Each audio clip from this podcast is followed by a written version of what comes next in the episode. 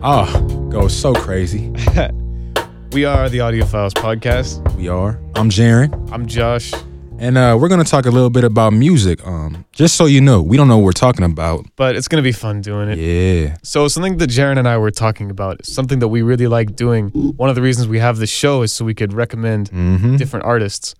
And because we're both music fans, we've got all kinds of ideas of people that you haven't heard of that you need to hear. Yeah. Or people that you've heard of, but people that aren't appreciated enough. Yeah. Just in the general music zeitgeist. So I think we're going to talk a little bit about that today. Yeah, man. You know, I always say one of my favorite things to do as a music lover is to put somebody on an artist, and then they be like, oh, I love this artist. And I'm like, yeah, thank you. Yeah. You're welcome. You're welcome. That's kind of why we do this, you know? So that's part of the fun. Yeah, man. So you said something that I want to key in on a little bit. You know, we want to bring awareness to artists that you might not know about, and then even artists that you do know about but are a little underappreciated. I like that. So we kind of got a little concept here, underground versus underrated. So I think when most people say underground and underrated, those words are kind of interchangeable. Mm-hmm. But I think those are pretty big. They mean pretty much completely different things. Definitely. Like underrated could be anyone, like let's say, you know, George Harrison is underrated because people don't really know about him and the Beatles. They know he was in the Beatles, but he is this brilliant guy that kind of got overshadowed by John and Paul, right? Yeah, definitely. Everybody knows. He's not underground. He's not Ringo, but he's not John and Paul. He's not underground by any stretch of the imagination, right? He was in the Beatles, but he's a totally underrated musician. Definitely. I would agree with that. I would definitely agree with that. He wrote some of their best stuff, namely While My Guitar Gently Weeps. Oh, yeah. Taxman and... We'll talk about this at some point, but I love his post-Beatles stuff a lot. He had a lot of really good post-Beatles stuff. So like you said, like those concepts might intersect some, but they're definitely different things. So I'll get right into it. An artist that I feel is underground, but definitely I wouldn't say is underrated. For my hip-hop heads here is Rakim. Right. Most people like our age don't really know about Rakim too much, but like... As far as if you talk to people that are really into hip hop and you ask them like their top 5 rappers, Rakim's name will probably come up. So do you consider that to be like a subgenre of hip hop, underground hip hop? Like how indie is a subgenre of rock? It's kind of a sound. It's kind of a...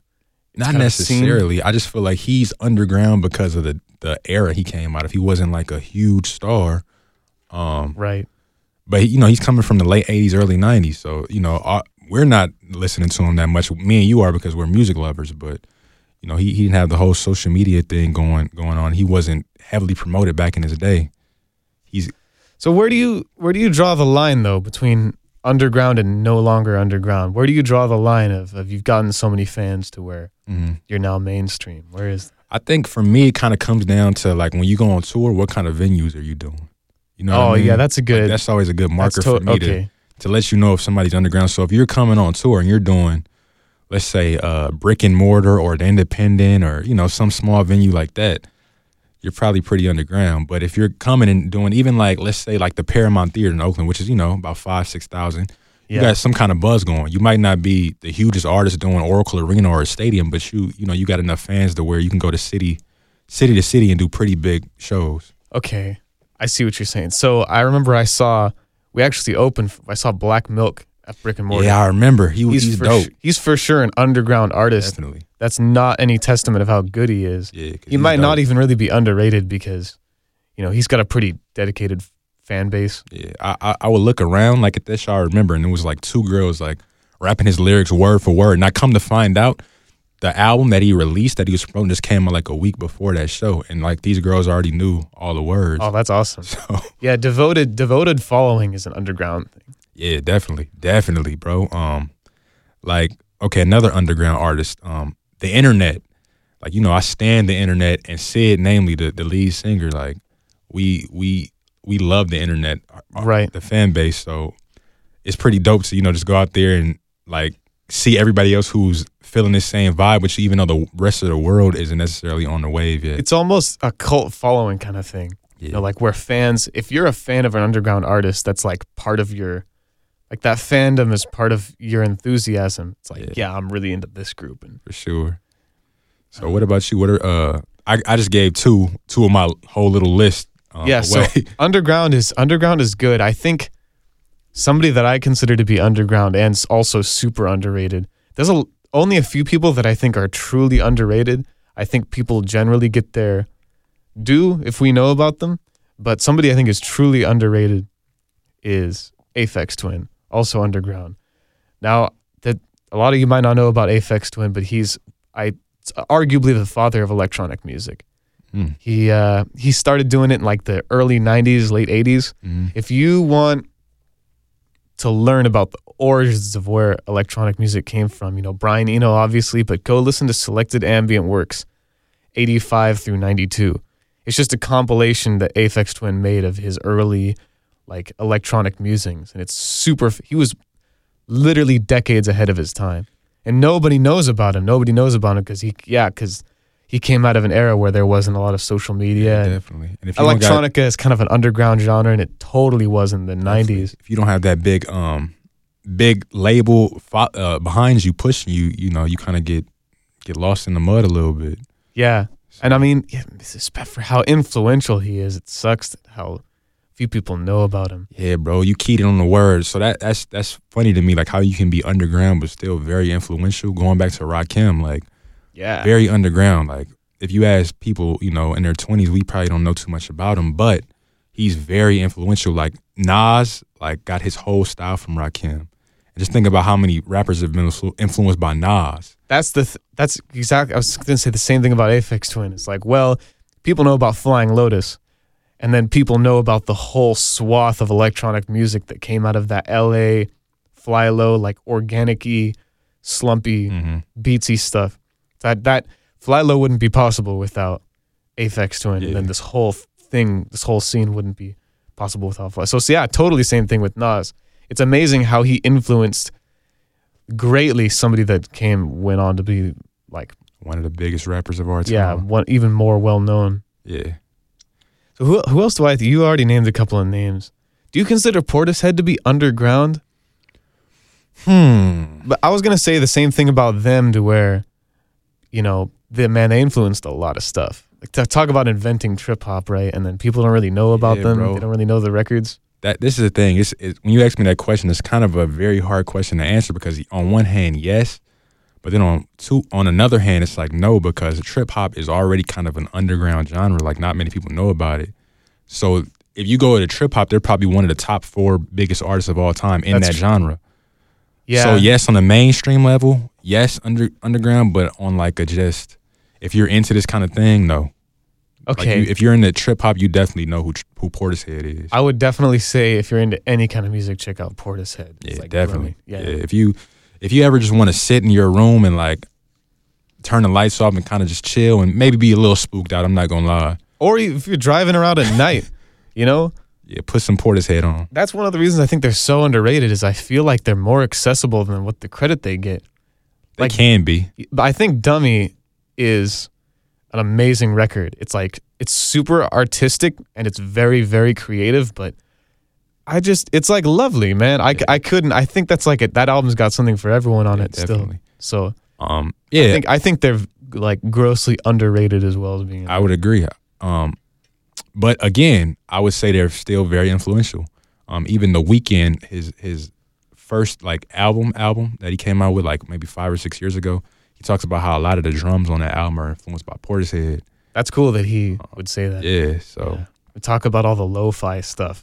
Yeah, so they kind of, brought in a lot of that lo-fi and real kind of moody music to When you were talking about underground hip-hop and underground people that were very influential, MF Doom came into my head. Mm-hmm. And have you checked out his stuff? Yeah, a few months ago you put me on, Mm Food, I think. Yes, I love that album. I checked it out.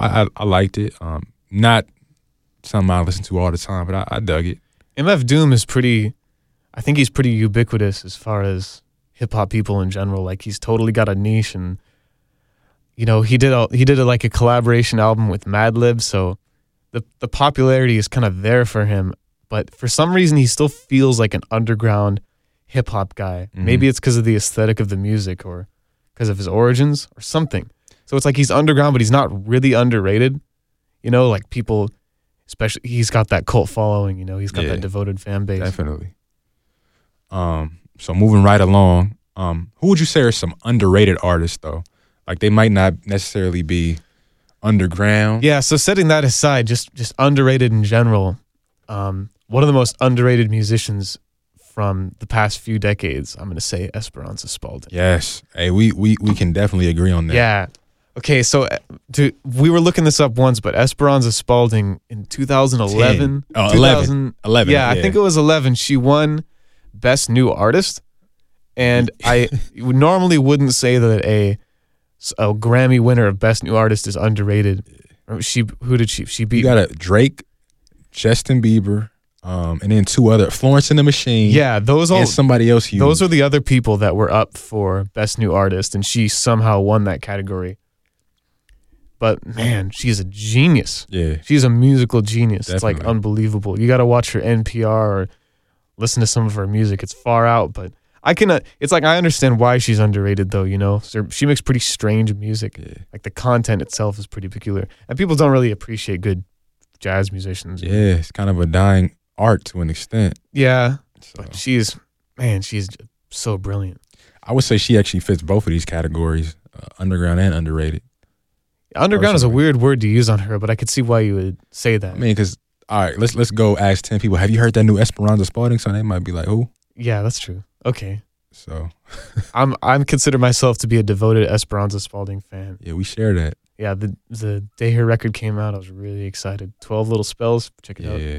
Okay, underrated, who do you think? What's an underrated artist for you? So we're about to have a fight, ladies and gentlemen. I'm going to just let you know that. So yeah, here it goes. First on my list for underrated, J. Cole. Man, I'm sorry, man. Okay. Come on, man. It's my opinion. J. Cole, underrated? Definitely. I'm just going to set aside the fact that I think J. Cole is one of the most overrated hip-hop artists of the past decade. Wow. I'm not even going to go into that. I'm going to set that aside. What more recognition could J. Cole be getting? What else do you want? What else do you... His albums all go up for the best hip hop. Yeah, they go up, but they never, just because he made an album. Like Lil Uzi Vert, next time he comes out with an album, I guarantee his is going up for Cardi B got nominated and won Best Hip Hop Album. That doesn't. Yeah, but that's because she's extremely overrated. Like that's obvious, right? But what else do you want with J. Cole, man? He's got this critical acclaim. I feel like. What do you even mean? People? Yeah, you know, we listen to him like. Our generation, but he's still not seen as like as good as Kendrick or even Drake. He shouldn't be seen as good as Kendrick and Drake. Well, first of all, he's way better than Drake. Let's not even start that. Yeah, but it's obvious why his music isn't as accessible as Drake's music. Like that's an undeniable thing. It's like, okay, when you're talking about getting to Drake level, you've got to make Drake breadth music. You've got to make the level that's accessible of Drake. So he's not as good as Drake because he doesn't make music that's as accessible for radio. Well, I don't like listening to it as much. Which it's like how I never understand. Because well, you love jazz. Yeah, but he's not. It's nothing jazz. Yeah, but a lot of his beats and stuff are very jazzy, and you know he uses a lot of jazz samples. So I guess it's just the Man, I'm so mad that you think that J. Cole is underrated. I'm not really making a coherent point here, but you're basically just wrong. You know what I'm saying? Nah, I don't know what you're saying. Anytime his album comes out, like critics find a way to, oh, this is not that good. You know what I mean? Like he's made classic albums, like, and he's always compared to Kendrick, which I mean I understand why, but I would say that he makes just as good as music as Kendrick sometimes. Kendrick does have better albums, I'm not gonna lie. Okay. But I feel like J. Cole is right there and he just doesn't get that. His music feels so shallow and lowest common denominator to me, right? So that when I hear people talk about him like how you're talking about him, it's like, okay, you know, he's good, but that he's gotten an audience as big as it is just a product of like people listening at a surface level. And I feel like him and Kendrick really talk about the same issues and same things, maybe in different ways, but the thing that puts Kendrick over the edge is he's more like kind of out there with his stuff. Like he's, you know, he does all these crazy voices and stuff, or, you know, he has other people produce his stuff, whereas J. Cole is a lot more self-contained and he's not doing all the tricks that some other artists are doing. So, I mean, that is a good point. But that, to me, I hear that in the form of Kendrick is taking more risks. Yeah, I would agree with that. So that's what I think should be rewarded, is people taking risks. J. Cole is not taking a lot of risks with his music, with the aesthetic of his music or with the content of his music. I actually would kind of agree with that, but I still think he's underrated. That's a big deal for me. He makes great music, though. Just because it's not risky music, it's still great music. Okay, we got to take a break. We'll be back in a second.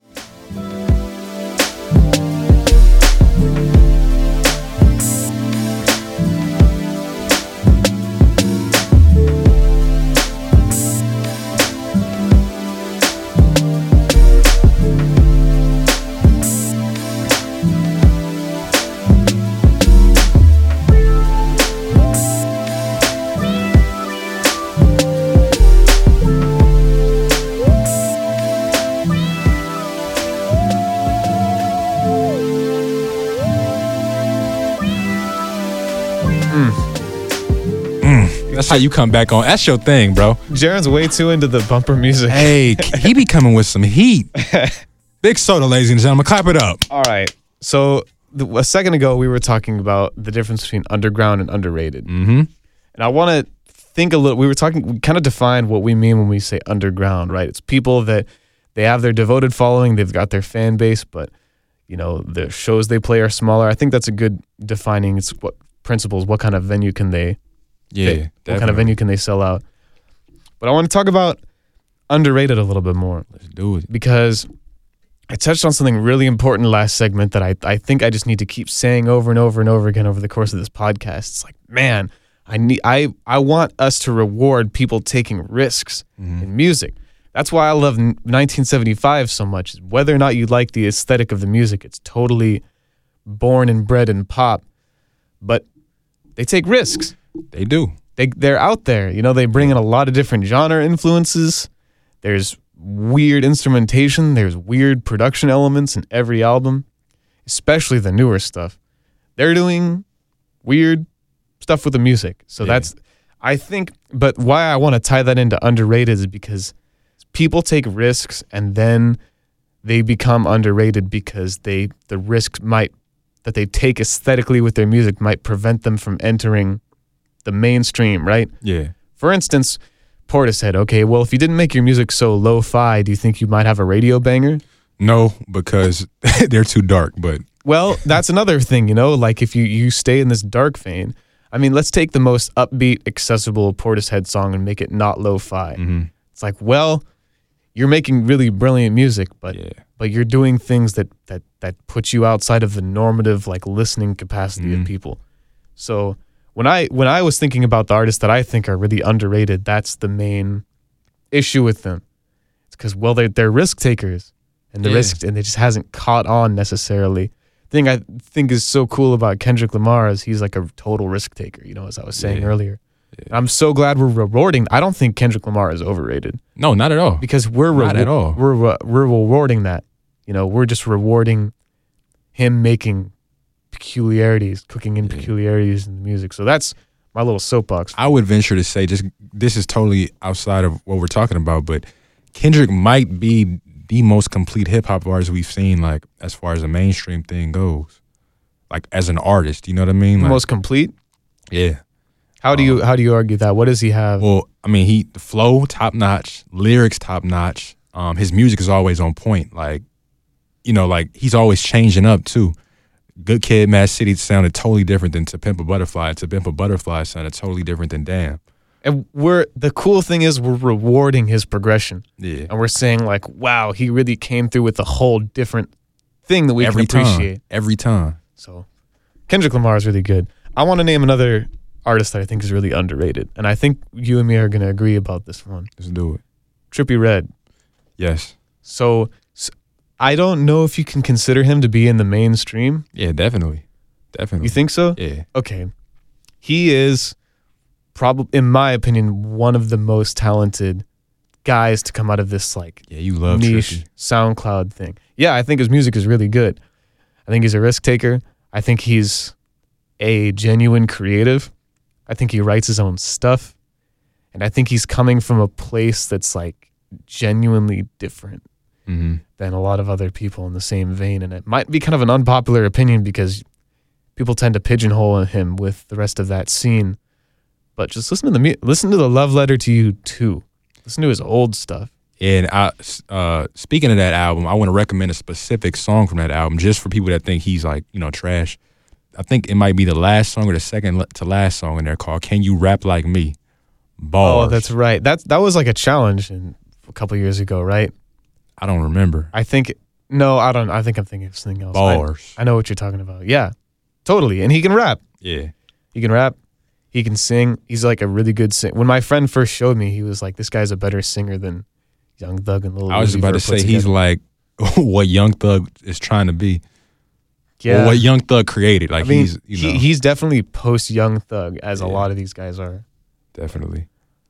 Underrated in that a lot of people know about him, but not a lot of people would agree with me that he's a promising artist. Mm-hmm. You know, because he just gets pigeonholed with the rest of this group. All right. I would agree with that. I'm gonna come out of left field on this one a little bit, switch gears. This is an underrated artist? Underrated, yeah. Totally different genres. I feel like this man should be an icon right now. Like when we talk about the greats, we should talk about this guy, but he just doesn't get that recognition. Lenny Kravitz. So with Lenny Kravitz, what do you think did it for him that makes him underrated? What do you think wouldn't catch on? Wouldn't catch on? Yeah, what do you think doesn't catch on? I think people just weren't ready for, not to make it a race thing, but a black rock star like that. Whoa. Because he's definitely a rock star. What was the decade that what was his heyday? Late, 90s. Okay. I mean, he's still big in the 2000s, but. What about Jimi Hendrix, man? But he died at 27. He got the whole 27 club thing. Yeah, but going.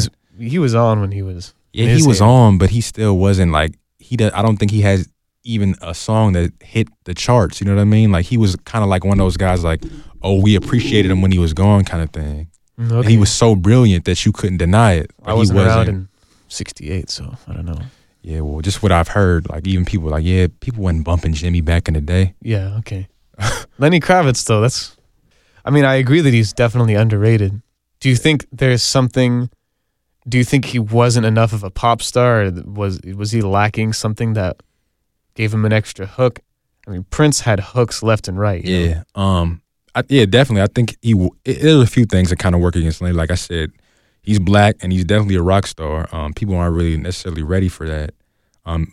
Yeah. That's an interesting. I think I might agree with you, man. Yeah. I mean, only other rock star I could say that's black would be Prince, but he also has a lot, you know, he has black music going too, you know. Yeah. And he's kind of more in that. He's just got hooked left and right. Yeah. So he has that thing going. Then, yeah, I don't think he was poppy enough at times. I'm trying to think about other black rock stars, man. Yeah, you can't. That's an Jimmy, Prince, and Lenny Kravitz. Jimmy for sure. Man. Yeah, bro. We could do a whole segment on that, so don't. I mean, and I can think of people that were very underappreciated, you know, pre-Beatles, right? Mm-hmm. Like Chuck Berry. Come on. He invented. He's not necessarily a rock star. Like he set this. He invented all that stuff, you know. You right, but rock back before like there weren't bona fide rock really. Yeah. You know what I mean? Like it was rock and roll. Yeah, I see what you're saying. Okay, it's a lot. The game changed a lot. So we got that. You know, black not poppy enough. And I just feel like honestly, sometimes when he did try to be poppy, that's when it would like kind of suck. And that's the thing. People, this is the thing about Lenny. His biggest songs are probably like his worst, honestly, because he was trying to play that pop game. So now that's what people see him for. Oh, this guy's just a caricature of Prince and Jimi Hendrix. You know, like he's just a. It's like, no, he had his own thing. Yeah, he had his own thing. He plays all the instruments just like Prince. Like, you know what I mean? Like, always coming with something new. I don't think you'll find a cooler guy as far as image goes in rock. So. I see what you're saying. Okay, that's cool. What's the song or album or whatever to listen to if you want to check? All right, so for my Led Zeppelin fans, I'm going to tell you to go out and go check out Circus. For my people that are kind of. Like everything, the album after that, Five, is a really good one. It sums everything. Okay. And for my real, just kind of like pop fans, I would say the album he came out with after that in 2001, Lenny. It's like a good pop rock album. Okay, he's got something for everyone. Yeah, so that's what I'm saying. He has something for everybody, but he just, I don't know. We'll appreciate Lenny in like 10 years maybe. Yeah, when it's more. like legacy and people are like, oh, check out this. Oh, I forgot he did this. He did that too. You know what I mean? Right. Like, yeah. That nostalgia goggles kind of catches definitely up. Icon. You know who I think is an underrated rapper to combat your J. Cole claim? Let's do it. Earl Sweatshirt. Okay. How much Earl Sweatshirt have you listened to, Jay? Not that much. Probably because he's underrated. I haven't heard about him too much. Yeah, man. I can see why he is. He's really dark music. Yeah. Really, really gritty, gloomy music. But it's crazy clever. Yeah. I just have a ton of respect for the creativity that he has in his lyricism. It's just kind of that simple. Mm-hmm. I get why he's weird. And the last album that he came out with was strange. It was only like a couple of months ago. But I Don't Like Shit, I Don't Go Outside. Really, really good album. Really strong, good, creative, emotive, clever lyricism. Mm-hmm. Really emotive, too. Like, you really can feel what he's going through on first listen. I used to love listening to that record. I Don't Like Shit, I Don't Go Outside. It's a short listen, so totally check it out. He's from that Odd Future. Yeah, he's from Odd Future, and that's kind of how he got his start. But I think even Tyler said that he's the best rapper of all time or something like that. Oh, wow. Yeah. I'm going to just go ahead and sidebar. I'm going to just say this. I feel like the whole Odd Future collective is either or both underrated and underground. Like, yeah, he's got crazy overshadowed by Tyler. But even Tyler, he's breaking through now. I think Flower Boy. Or the last few years he's been breaking through. But even, you know, I don't think he's at the level he should be seen at. You know what I mean? Honestly, he's a musical genius. Yeah. People should be, yeah. Well, we'll look at him at like a Kanye or something in 10 years. Just give him time, I think. Yeah. I think people will know. But yeah, who from the Odd Future, obviously, you know, you're a big internet guy. Yeah, and then like I said, Sid on her own. Just everybody, just the internet, but everybody in that group individually. I used to love some of the, you know, what's his name? Oh, man, I feel so bad that I forget his name. No, not Frank Ocean. I mean, he's great. But he used to collaborate with Left Brain. Left Brain was in Odd Future, and he had like a rapper who collaborated with him. I gotta look it up. I'm not gonna. But he's not in the collective, is he? I gotta look it up. Hodgy Beats. It's Hodgy Beats. Really great rapper. Mm-hmm. Casey Veggies, Hodgy Beats. Now I'm just reading off other people that were originally in. It's Hodgy Beats is who I'm thinking of. I'm gonna check that out. Yeah, he had really, really good albums. Yeah, and no one really found out about them, or he and Left Brain like collaborated. Left Brain was, I think, his producer mostly. They collaborated to make some really good stuff. So weird stuff.